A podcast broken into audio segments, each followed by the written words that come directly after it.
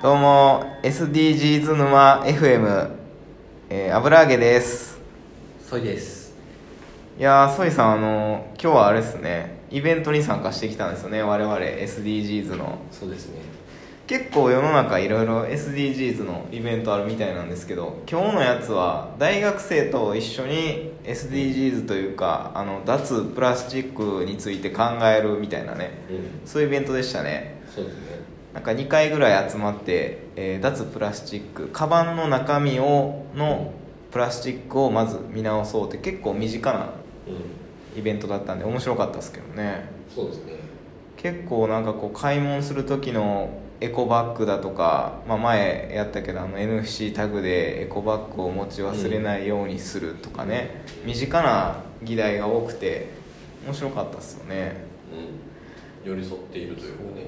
で意外とねあのレジ袋有料化っていうのが割と大きか大きいらしくてはい。あれのおかげであのやっぱこうレジ袋いいですっていう人が結構増えてるみたいでね。おでいいですって言って エコバッグがないから自分で両脇にいっぱいいっぱい荷物抱えてあの自分を律するみたいなことをやってる人もいるらしくて、はいはいちょそこであのエコエアエコバッグチャレンジっていうのが流行るんちゃうかなと思って「ハッシュタグエアエコバッグチャレンジ」って両脇いっぱいに抱えながら帰るみたいなね。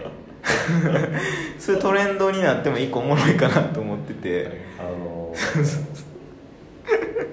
って帰られへんかったら寄付する持って帰られへんかったら。と で僕もあのよくあのちょっとエコバッグ忘れた時にあの下にねこうジャンプじゃないけどお盆になるようなやつにしてその上にお弁当とかにしたら、ううんまく安定するんであのエアエコバッグチャレンジやりやすいんですよ。あなるほど。そうそうそう。雑誌をそうそうあそれによって雑誌が変われましてそれちょっとトレードオフじゃないですけどね。エコバッグ忘れたらそういう負荷を自分に課すっていうフィジカル面も面白いかなっていうふうにイベントで思いました、うえん、SDGs をこうやってこう楽しく知れるイベントっていうのが結構あのいろいろ調べてたらあるみたいなんですけどね。うん。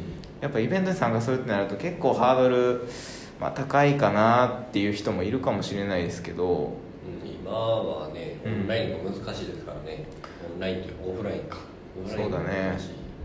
集まるってなったらちょっと厳しいから Zoom で今回も Zoom で参加したイベントでしたけど Zoom 系のねイベントも割とあるのかなと思って今日はちょっと、まあズえー SDGs に、まあ、ちょっとこう楽しく軽く知るなんかイベントとかうんそういう動画とかそういうの紹介しようかなと思ってるんですけどうん。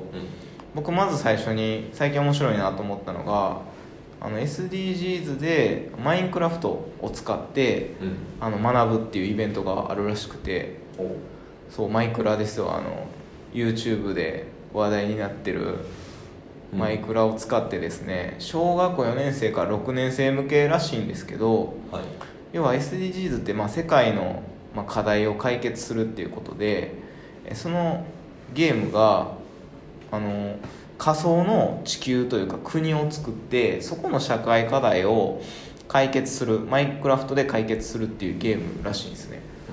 なのでなんかこう仮想な国が4つぐらいあってなんか貧困な国とか、うん。資源が、えー潤沢にある国とか、うん。で、えーそれぞれプレイヤーがその国の、まあ、王というかになって、うん。えーどうやってお互い国同士連携していくのかだとか、うちのリソースを使ってこうしていくみたいなのをかんマインクラフトでうん。実際にゲームであの SDGs を自分ごと化できるっていうゲームらしいですね結構面白そうやなと思って小マイクラねいいですね。そうそうそうマイクラ面白いよね、うん。まあ、小学生向けなんで大人はちょっと参加できないらしいんですけどちょっとぜひね大人向けの大人向けの SDGs のねはい。マイクラのゲームとかそういうのあっても面白いかなとか思うんで、マイクラっうて、小学生とか、まあ、学生は多分うん。敷居が低いんだと思うんですけど、馴染みが。まあ、僕らもまあ普段働いてるので、はいはいはい。マイクラって結構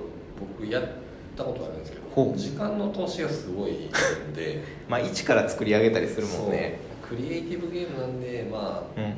結構時間がねあの貴重な人っていうのはあ結構敷居高く感じちゃうかなっていうのは、あなるほど。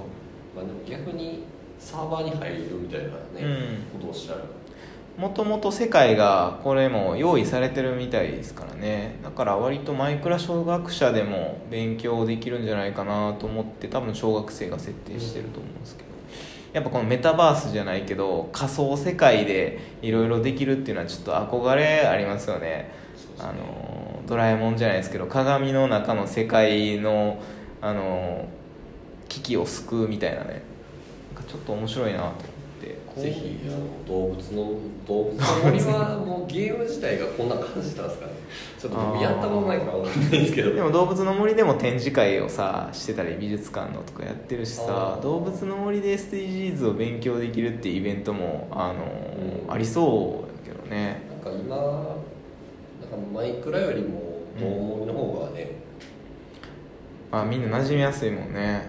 UI も結構見やすくて、まあ、ゲームやしねあのコントローラーも使えてみたいな。いや面白いかなと思いますね。あとなんか SDGs まあ初心者というか楽しく勉強できるコンテンツとかってなんか知ってます？いやもう僕もさっき見つけましたけど。はあ、はあはあ、僕は結構お笑いが好きなので。お笑い。お笑いを見ている中でですね。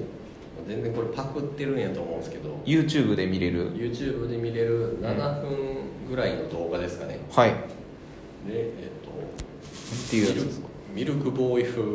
かはい。SDGs の、えー勉強になる漫才をやってみた。おお SDGs マンっていう人がやってる YouTube なんですね、今チャンネル登録者数が7980おめめちゃくちゃ多い。えー。これさっき我々見たんですけど、うん。ほんまにミルクボーイ風に SDGs について喋ってるんですけど、うん。おかんが SDGs のこと思い出されへんっていう、ね、シチュエーションなんですけどめっちゃおもろいっすよねこれ。めちゃくちゃ分かりやすいだいぶ分かりやすい。めちゃくちゃ分かりやすいですね。多分この人は SDGs マンっていうぐらいからめっちゃ詳しいけどこのミルクボーイに味付けすることでかなり入ってきやすいよね。だいぶだいぶ味付けがこうマイルドになって。この動画は7分ぐらいですけどこれ聞くだけでだいぶ理解度上がるかなと思ってて、うん。でこの中でもネタにしてたけど SDGs って何から始めていいか分からへんとかそうパターンですね。広すぎて何のことか分からんとかバッジつけてるだけで OK と思ってる人いるみたいなのとかで ちょっとあの社会人にとってはちょっと耳が痛い痛い。部分ではあるんでねこういうのを見るとすごく理解が早いし意外と身近な問題だっていうふうに感じることができるんじゃないかなって思いますね。これはすごい、ミルクボーイ人気ですねやっぱ。うん、今ねトレンドというか 超面白いですよね。語り口としてミルクボーイというプラットフォームを使うっていうのは一個ありかもしれないですねなんでも。もうねしかもミルクボーイのあの漫才のスタイルやからうん。でしょうね。やっぱ今までなかったし。めちゃ面白い。あのリンクとかちょっと貼ってあのー SDGs マンさんのミルクボーイ風 SDGs の勉強になる漫才をやってみたっていうのは紹介しますんで、ぜひ見てほしいなと思ってます。全然何の癒着もない。全然何の癒着もないですけど。さっき見つけたけどいやこんな分かりやすい動画作れたらすごいいいよね。でも。想像勉強してはるからこう噛み砕いて伝えれるんでしょうねイベントに参加するのもいいけどこういう動画で大体ちょっと雰囲気をつかんでうん。で一回ちょっと自分でイベントに参加してみるとより結構自分語とかできるかなっていうふうには思いますけどね、うん。はい、ミルクボーイで思い出したんですけど「ゴースト・オブ・ツシマ」っていう PS4 の はい。ゲーム、はい。今超話題になってる。はい。あれミルクボーイがあのほんまもんのミルクボーイが、あの YouTube ではい動画アップしてて、えー。ゴースト・オブ・ツシマについて語るみたいな。めっちゃ面白かった。えー。あなんかやってみての。そうですか。えいいですね。僕たちもなんかこういうちょっとこううん込み入ったやつを紹介するときにやっぱお笑いを混ぜて紹介するっていうのはねそうですね。一番分かりやすいと思うんで。はい。ということで、えー今回はえー SDGs について、えー理解するためにちょっと面白いコンテンツを紹介させていただきました。あはい。りがとうございます。ありがとうございます